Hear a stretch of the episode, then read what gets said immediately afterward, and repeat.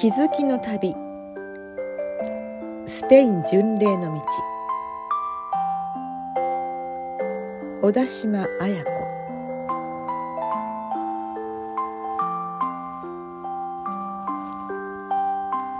前書き。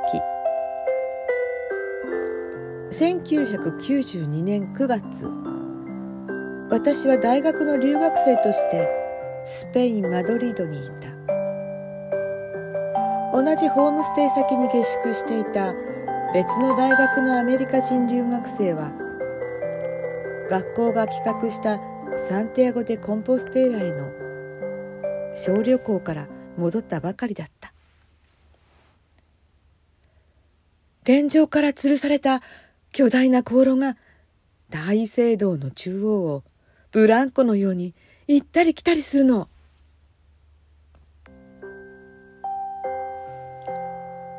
サンティアゴの大聖堂で見た光景に感動しまだその余韻に浸っているカリフォルニア出身の彼女は何世紀も前から存在する巡礼の道エル・カミーノ・デ・サンティアゴとその終着地点であるカトリックの聖地サンティアゴ・デ・コンポステーラについて熱心に語ってくれた。キリスト教徒でない私はその時初めてその地名を聞いたがその名の響きになぜかとても懐かしい思いがしてすっかりその巡礼の道に魅了されてしまった。そしていつか片道800キロのその巡礼路を自分の足で歩いてみたいと思うようになった。しかし4ヶ月のスペイン滞在中はバルセロナやセビリア隣国のポルトガルなどは訪れたがついに北西部の都市サンティアゴ・デ・コンポステーラへ行く機会には恵まれなかった。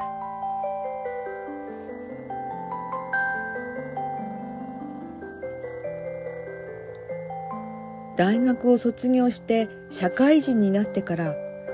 カミーノへ行こうと思い立ったことは何度かあった。しかしいつも何らかの理由で実行するに至らなかった。カミーノを歩くには時間気力体力お金などの条件が揃わなければならない。学生時代は時間があってもお金がなく社会に出てからはまとまった休暇を取るのは不可能に近かった。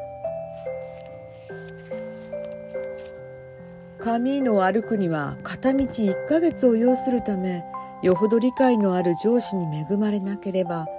長期の休暇を取ることはできない。まして往復を歩くことを考えていた私はその倍の日数を必要としたため仕事を続けながらの巡礼は難しかった。社会人になって数年後ブラジル人作家パウロ・コエールの著書「星の巡礼」に出会い再びカミーノ・デ・サンティアゴを歩きたいという気持ちが強まっていた。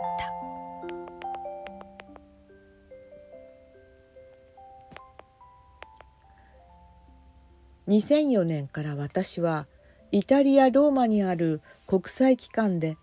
緊急支援の仕事に携わることになった。緊急支援の仕事は来る日も来る日も時間との戦いで途上国とのビデオ会議に出席し要請に応じて物資を緊急調達したり専門家を派遣したり国際会議や研修の準備をしたりと時にはトイレに立つ暇もないほど慌ただしく昼食を取り忘れる日もあった。次々と飛び込む支給と題された電子メールをチェックしながら現地で活動する同僚たちからの電話を受け同時に秘書が用意した書類に目を通すことが珍しくなかった。しかし緊張する日々が2年3年続くと体力には自信があった私も同業者の多くが経験するバーンアウト。燃え尽き症候群の一歩手前に陥っているのを感じるようになってきた。片頭痛や動悸不眠などに悩まされ明らかに体が緊急信号を送っていた。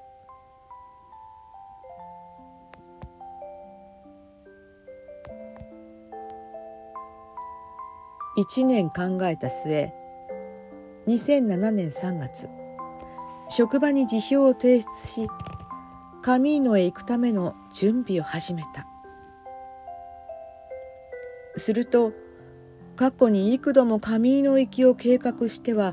何かの事情で諦めていた旅の準備が驚くほどスムーズに運び始めた。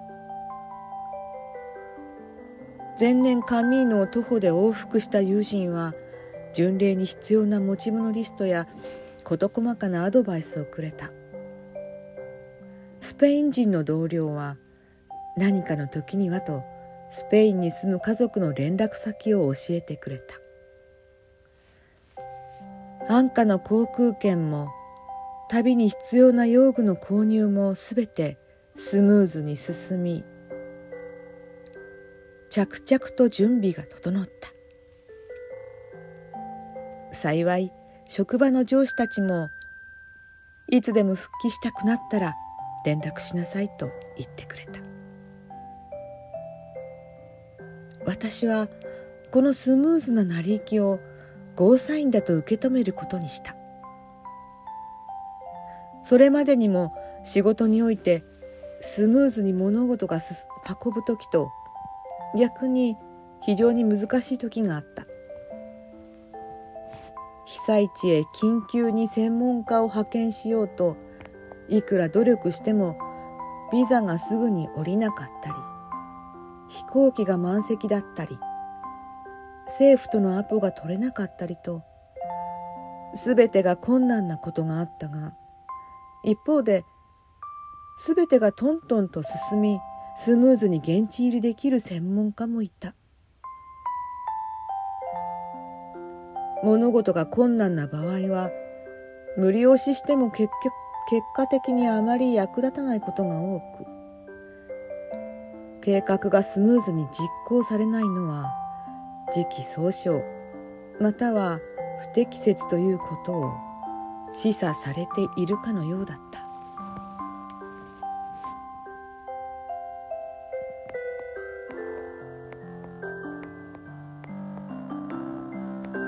初めてスペインを訪れ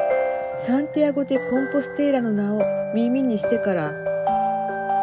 15年後の2007年4月末私は3年間住んだ大好きなローマの町に別れを告げチアンピーノ空港からフランス・ピアリッツへ向けて出発した。念願の神の巡礼の旅が始まろうとしていた。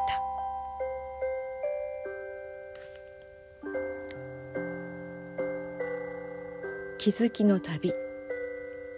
スペイン巡礼の道。前書き。小田島綾子。